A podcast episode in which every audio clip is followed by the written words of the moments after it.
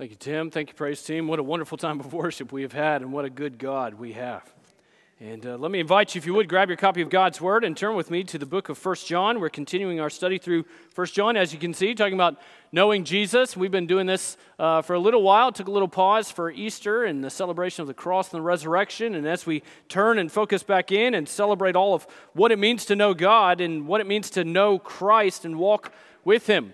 So if you don't have a copy of God's Word with you, you can either look it up on your phone and you can Google 1 John chapter 4, uh, or you can grab a copy of the Bible that's sitting right in front of you. Uh, you can write your name in it and take it home with you as a gift from us to you. So as we come into this passage of Scripture here today, we're in 1 John chapter 4, going to start in verse 17, and really talking about what it means to live with confidence in the love of God. And the fact that as we live in the confidence of who He is, we like to be sure of things. And of course, we talked about that even last week in the assurance of the love that God has for us. And then understanding and knowing that, that we are able to then turn around and operate and live in a way that is encouraging both to us, but also impactful in the lives of those who are around us. So if you would grab your copy of God, God's word, read with me in 1 John chapter 4, starting in verse 17, and we will read down through verse 21, down through the end of the chapter. And this is what we read here this morning. 1 John chapter 4, verse 17 says this. By this is love perfected with us, so that we may have confidence for the day of judgment. Because as he is, so also are we in this world. There is no fear in love, but perfect love casts out fear. For fear has to do with punishment, and whoever fears has not been perfected in love. We love because he first loved us. If anyone says, I love God and hates his brother, he is a liar. For he who does not love his brother whom he has seen cannot love God whom he has not seen. And this commandment we have from him whoever loves God must also love his brother. Let's pray together here this morning. Heavenly Father, we pray, Lord, that as we have just sung wonderful declarations of your amazing grace, Father, as we have been reminded in so many ways of your goodness towards us, Father, we pray that you would root all of our confidence in you that you would root all of our confidence in your love, in what you have done for us, and who you are, that we would turn around and live to enjoy knowing Jesus, and Father, that that would shape the way we interact with every single person who is around us. Father, we ask that by your Spirit and for your glory, you would work in our hearts and lives, capture our attention, capture our affection, and may Jesus be glorified in the way in which we respond together today. Father, we thank you for another opportunity to study your word. And it's in Jesus' name we pray. Amen. So as we look at God's word here today, and as we think of where we are within the, even within 1 John chapter 4, and you think of, you know, testing the spirits, and we talked about biblical discernment and, and living in the love of God after that, and, and thinking about knowing the assurance of the love of God in our own lives, that as we walk right into this passage of Scripture, we can see we are building right off of these things. We can see how interconnected it all is because when we read in verse 17, by this is love perfected with us, so that we may have confidence for the day of judgment. That when he says this, he's actually referring back to what he just said. And talking about having and knowing and believing the love that God has for us. That we will not exercise confidence in what we are unsure of. That's why many of us, when you, you go to the pool for the first time, you dip your toe in there instead of diving right in. We're not so sure what it's going to feel like. That's one of the reasons why when we ask, you know, maybe you go out to a restaurant, you ask somebody, you know, what the special is, and they list all these things off, and you're like, I've never heard of half of this stuff, and there's no way I'm going to pay money for it, right? We're unsure. So we're not going to exercise confidence in things we're unsure of. But when we're sure of the love of God, we see the effects bear out in our lives. And it says, By this is love perfected with us. The whole idea here is not perfected in the sense that it's, it's flawless in the application in our own lives. We know God is flawless. We know we are not, but perfected in the sense that it has been brought to its finished course. It has reached its des- destination, you may say. It's like the GPS thing that says you have arrived, right? For those of you who haven't figured out how to turn that off yet. That's the picture that's being laid out here the whole sense of maturity. And that love is having its full effect. And then when we know this, when we can even read, by this is love perfected with us, it stirs confidence. He even says it so that we may have confidence or boldness, as it's often translated. But it's not confidence in ourselves, it's not swagger, right? We're not sauntering around like, look at how great we are. There are no self made men in the kingdom of Christ, only born again believers by the grace of Jesus. Our confidence is in who He is and what He has done for us. God is love. He's the one who saves. He's the one who sustains. It's in Him that we abide and we enjoy, and we enjoy His care and His comfort and His cleansing power and His forgiveness and His redemption. And then our confidence now leads to confidence in the future, which is why he says here, By this is love perfected with us, so that we may have confidence for the day of judgment. Amen. Unafraid, unashamed, solidly sure that Jesus has done everything that we need to face the day of judgment. He is our confidence because we know good and well that on our own merits, by our own measurements, we have all fallen short. We've all sinned and fallen short of the glory of God. If we're honest, we've all fallen short of own, our own standards of measurement, let alone the standards of the glory of God. We acknowledge our own failures and our weaknesses, and that our only hope and our only confidence, our only boldness before God is Jesus Christ. And that when we read this and talk about the day of judgment, this is not just some sort of scare tactic that's thrown out there. There is coming a day where we are all held accountable. There's a point a man wants to die, and then comes judgment. It's Hebrews 9 27. It's a real reality. And the judgment that he's making reference to here has to do with believer and unbeliever. How have you responded to Jesus Christ? How have you responded to Jesus crucified on the cross and risen from the dead for the forgiveness of your sins? Have you received the free gift of his salvation? Or have you spurned him off as though you can do it all on your own? The only confidence we have in the day of judgment is Jesus Christ.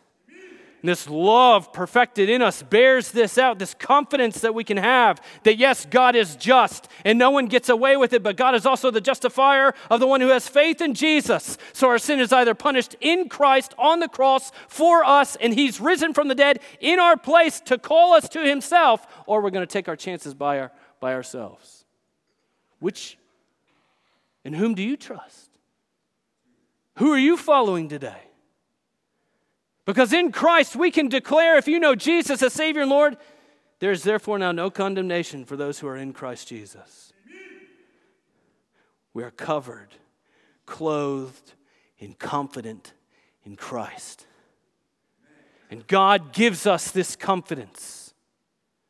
And not only does this confidence bear itself out across the span of eternity for the rest of our lives, but it impacts how we live even right now.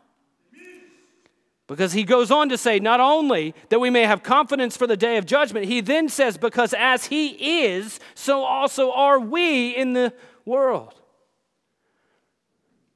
As he is. And then you think, okay, well, how is he? Well, what's one of the things that we just read here in 1 John? Well, one of the things that we just read is God is love. And we talked about his communicable attributes and those things in which he communicates to us who know him through faith in Jesus Christ how he works that out in our own lives. We can think of love and we can think of the fruit of the Spirit and thinking of joy, or you can think of peace. You can think of his reconciling power, his calm, restful assurance. You can think of his grace, or you can think of his righteousness, or his mercy, or his patience. And in knowing him and in believing in him and trusting in him, he's shaping our lives. And so we can think, as he is, notice what he says here, so also are we in this world. Not simply as he is, so we will be. He's saying, as he is, so we are in this world.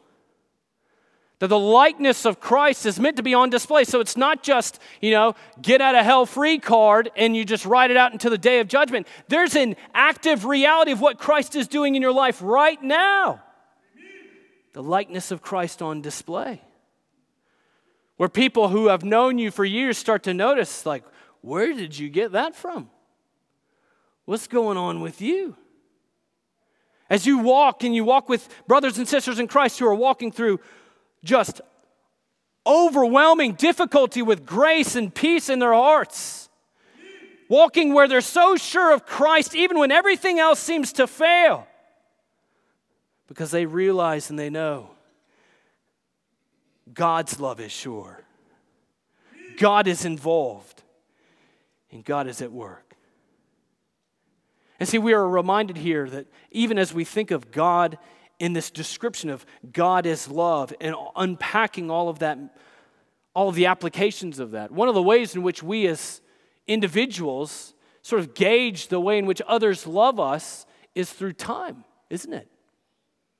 I mean, we talk about spending time with our loved ones.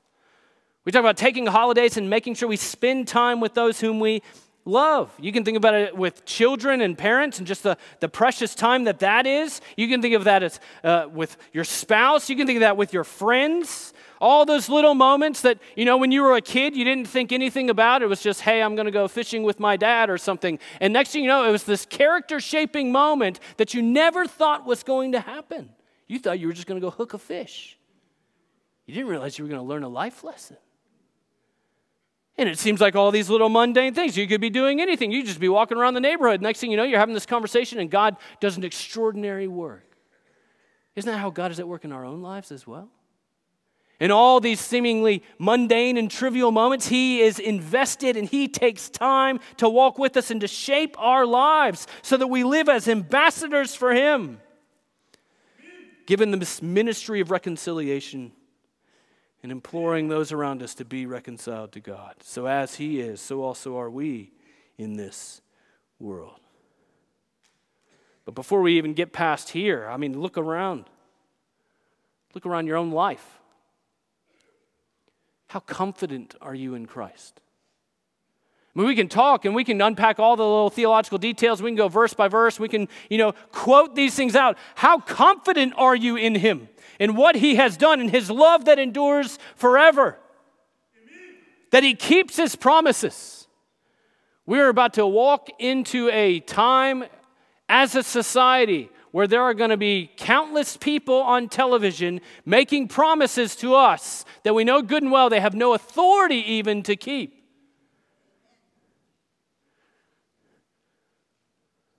And yet we will rest some confidence in them, won't we? How confident are we in the one whose promises have never failed, whose love endures forever, who actually has the authority to do exactly what he has said and all of it, and he has, and he's never failed, and he never will? How confident are we? What's the result when you're walking in this by this love that's perfected, that we have confidence and that He's shaping our character and He's preparing us for the days ahead? Verse 18, He says, There's no fear in love, but perfect love casts out fear. Now, we need to be careful here because this is not the removal of all fear necessarily, because we can say the fear of the Lord is the beginning of wisdom. There is a sense in which we need to maintain that reverence and awe for who He is. But if we remember the context of where we are, what's he talking about here? Fear of judgment. That God has all authority, He has the authority to judge each and every one of us and has every reason to do so. That we are all condemned in our own sin, and He could have left us in a state of forsaken misery, and yet He didn't. In love, in Christ, on the cross for us, he rescues and redeems. That even as we carried around and wore that scarlet letter, as it were, he saves us, clothes us, and through Jesus Christ, we are not afraid. Because Jesus handled it, all the things that we drag and all the luggage and all the baggage that we carry around with us, and we say, I've, not, I've no way to deal with this. I can't undo what I've already done. He takes all of that, handles it that we rest confident in His love. that perfect love casts out fear.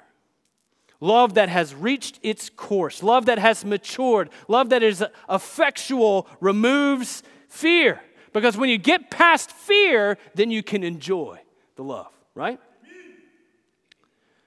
Maybe you remember when you were a kid and you, you went to the diving board for the first time, right? And you walk out on the edge of that thing, and it's probably because one of your siblings or one of your friends was just making fun of you endlessly for not going out there. And you finally make it out there and you're standing on the edge of it and you're like, I don't think so, right?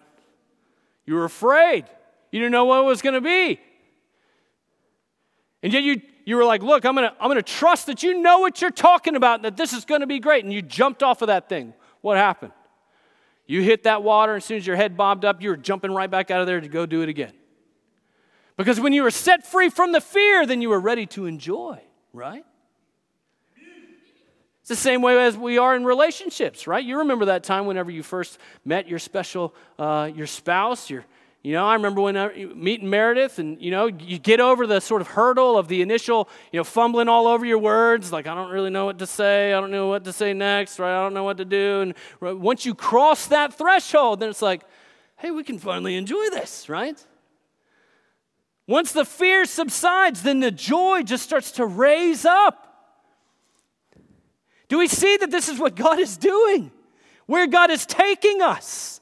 As fear is cast aside and cast away and it's cast out, as He has atoned for us and we have forgiveness in Jesus Christ, and He removes those hindrances so that we can enjoy Him, so that we can learn and grow, and we can even learn and grow in His correction and as He teaches and leads us, gives us peace and comfort and grace.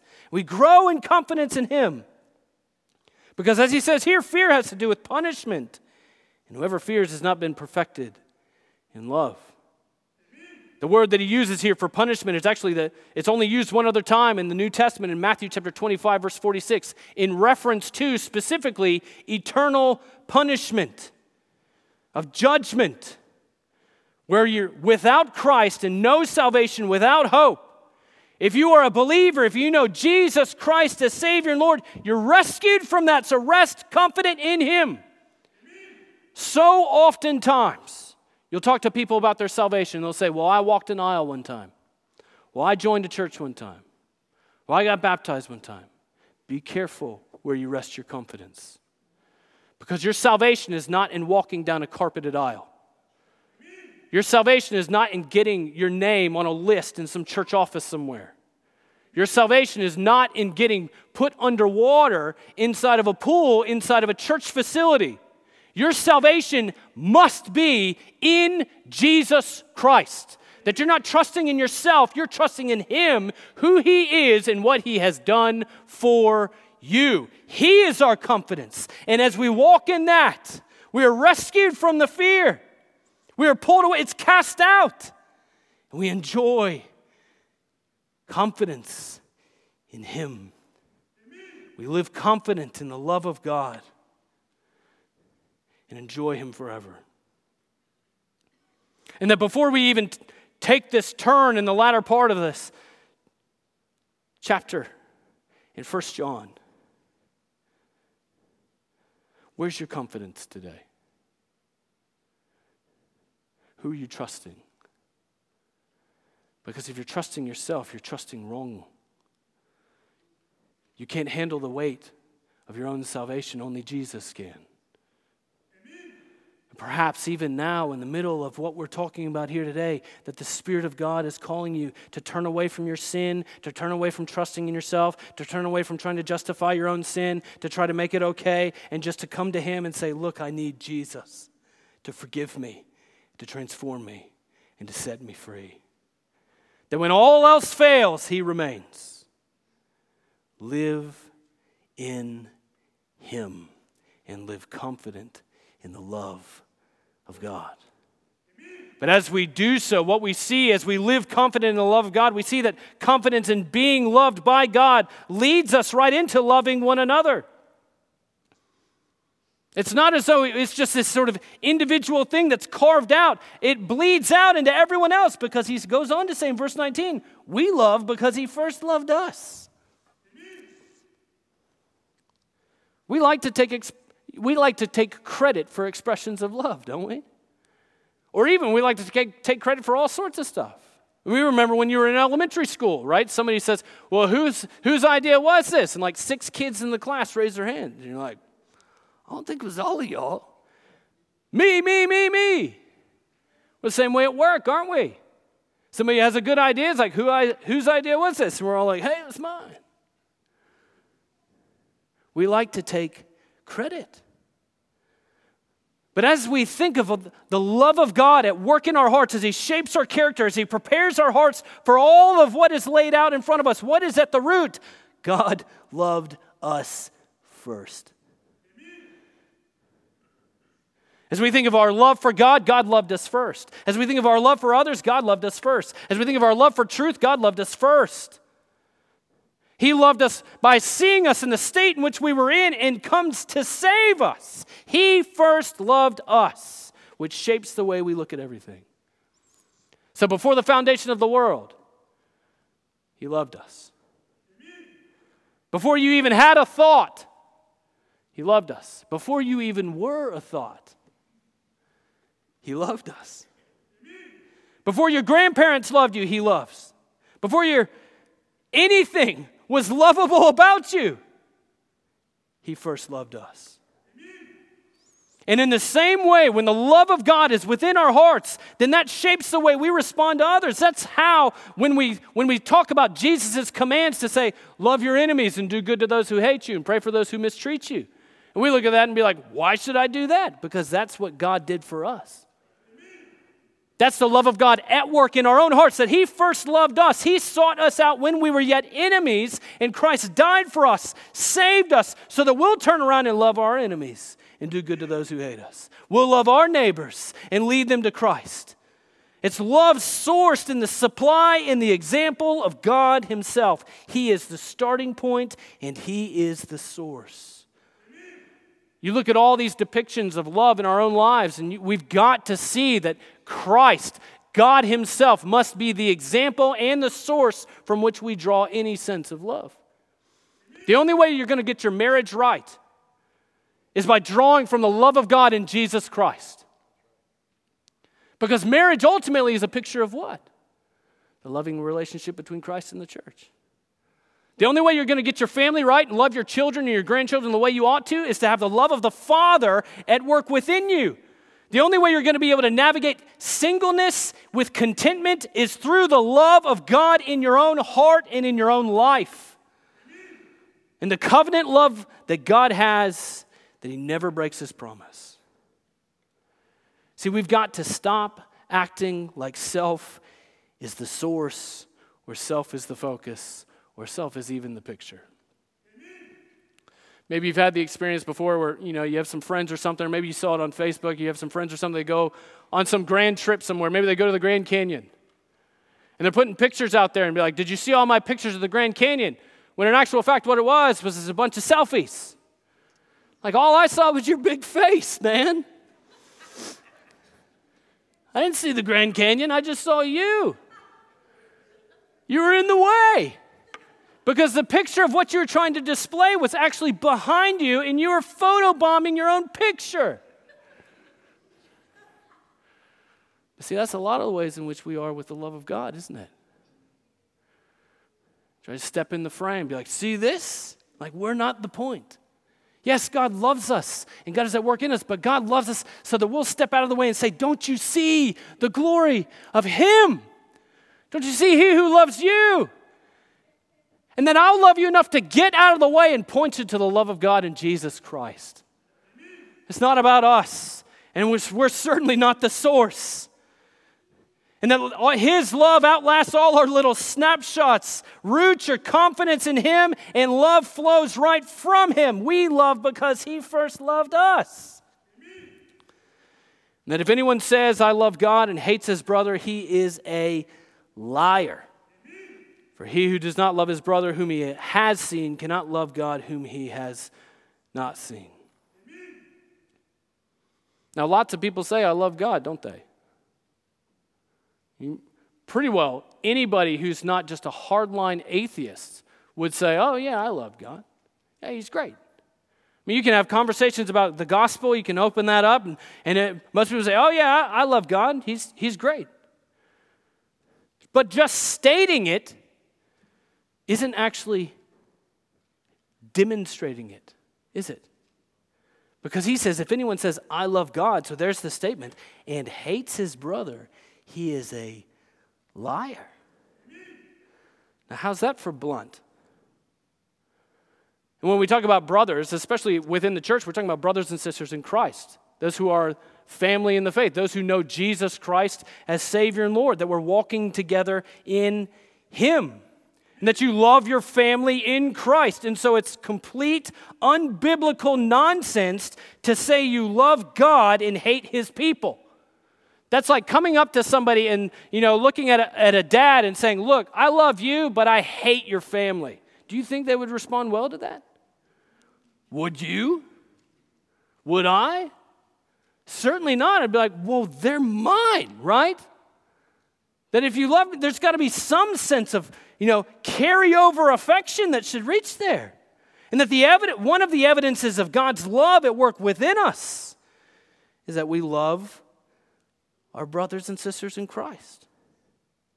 And not love as in just tolerate whatever it is that they want to do or whatever it is that they say. Love people enough with self sacrificial love to confront people, to endure with them, to walk with them down the long road of discipleship, of seeing people reconciled together in Christ. He says, Look, if he who does not love his brother whom he has seen cannot love God whom he has not seen. But the person you see is this opportunity in front of you, and it's easier to love those whom you see, isn't it? That's why we carry around our phones with us and we have pictures of our loved ones. That's why it used to be back in the day, right? You had the, the wallet that was like this thick because you had pictures of all your loved ones in there. We like to carry these things around and look at them. It's a reminder. We can express love can serve those whom you see face to face, can give them a hug. You're saying, look, if there's no sense of caring whatsoever for brothers and sisters in Christ, out of shared love for Christ, he's saying, then you cannot love God whom you have not seen. Because one of the ways in which we love God is we love one another. That's what he's told us. And that if His love is at work in our hearts, if we're going to really say that the love of the Father, that God Himself, by His Spirit, is indwelling His people, then we're going to turn around and love that which He loves, aren't we? We're going to love those whom He loves. And it's going to be on display in some shape or form. And if you can't, notice what He says you don't love God. And maybe you, you know, maybe you've heard the the excuses before. Well, the church is full of hypocrites. Okay. Do you love those hypocrites? That's the question, isn't it? Do you love them enough to get involved, to point them to the love of God in Jesus Christ? To lay down your life for their holiness, to walk with your brothers and sisters in Christ through the messes of life and the ups and downs and all of what takes place, like God does with us? Isn't it an odd thing to suggest that you're going to enjoy heaven with your brothers and sisters in Christ when you avoid and loathe your family on earth?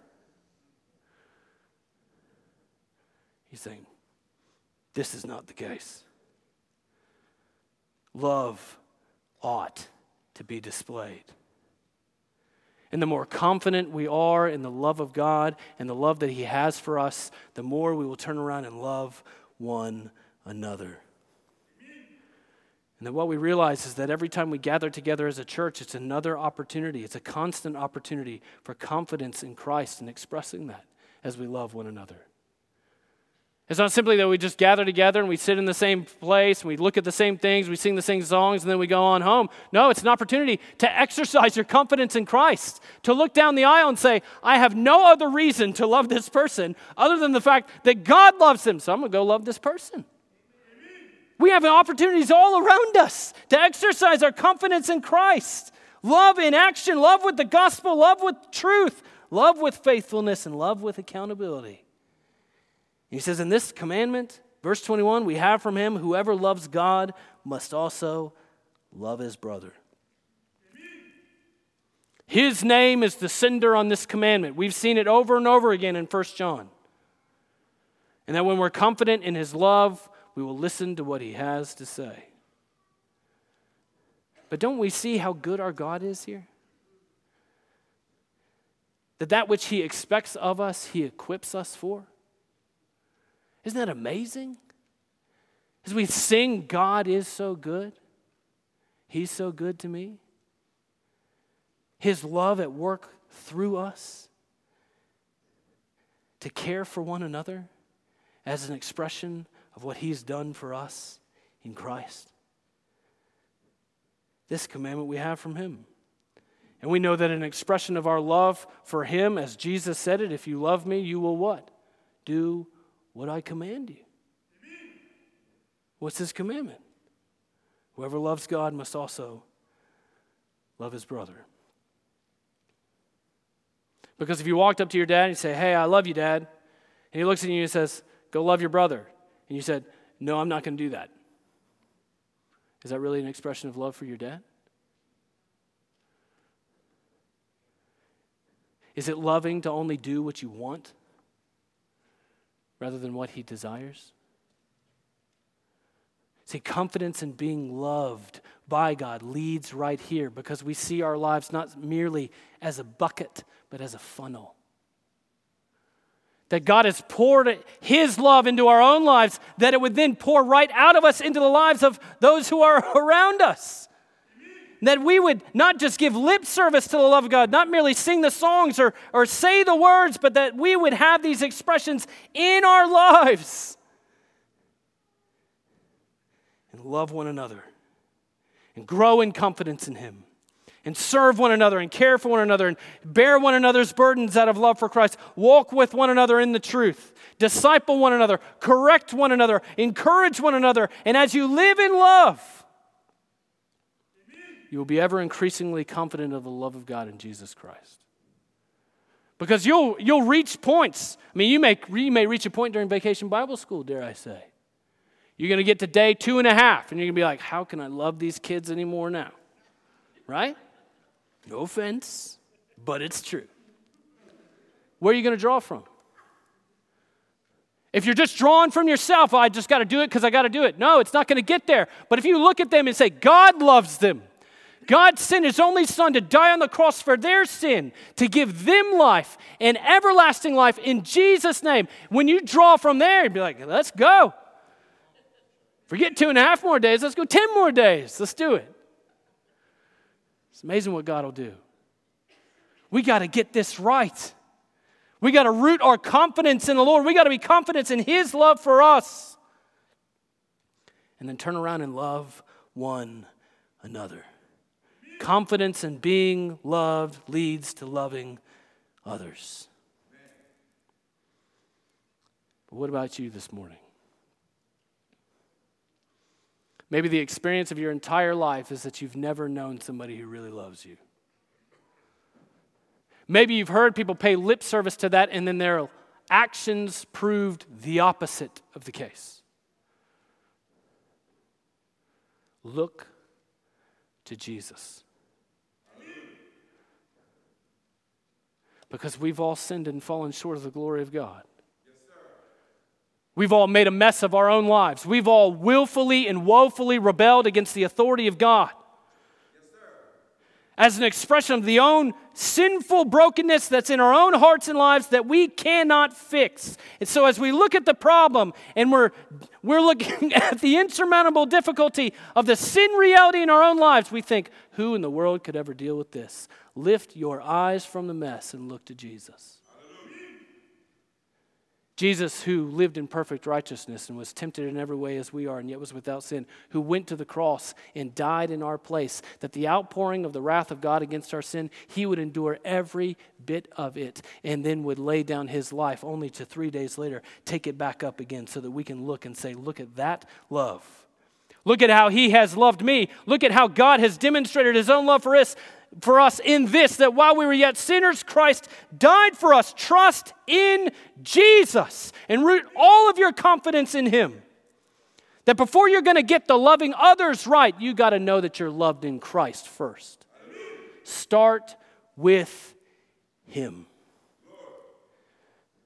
And maybe if you're here and you're a believer, you're lacking confidence in His love, maybe you need to step out of the frame for a second and turn around and look at the love of God in Jesus Christ again and be refreshed in Him that you can turn around and go, Love your brothers and sisters in Christ. Amen. Before we take the supper here today and boast together in the cross of the Lord Jesus Christ, let's take a moment now to respond to Him in a way that brings Him glory and honor. Let's pray. Heavenly Father, we thank you for your word. Father, we thank you for how you teach us and how you lead us, and Lord, how you have led us through First John together and all the wonder of what it means to, to know Jesus. And Father, more than anything else, Father, we pray that your great love would have captured our attention and captured our affection, and that for every single one of us in here, no matter what we came in here with, no matter what we came in thinking about, Father, that all of our gaze and heart and life, all of that would be fixed upon you that you love us, that you sent your only Son to die on the cross for our sin and rise from the dead, that there is forgiveness and life in Jesus. Father, that you would strip away any sense of confidence in anyone else other than you, and Father, root us in the great foundation of your love. Father, as we have opportunity now, maybe there, there's, there's people in here who just need to repent to turn away from sin and run to you for the first time. Maybe there's sin issues in life that just need to be dealt with and need to be dealt with by the reach in the scope of your great love. Father, we pray that you would deal with that now. Father, that before we gather together to remember your great love in the cross, Father, may you be delighted as we respond to your love now. Teach us, Father. Lead us, Father, and root us confidently in your great love. We ask all of this in Jesus' mighty name and for his glory. Amen.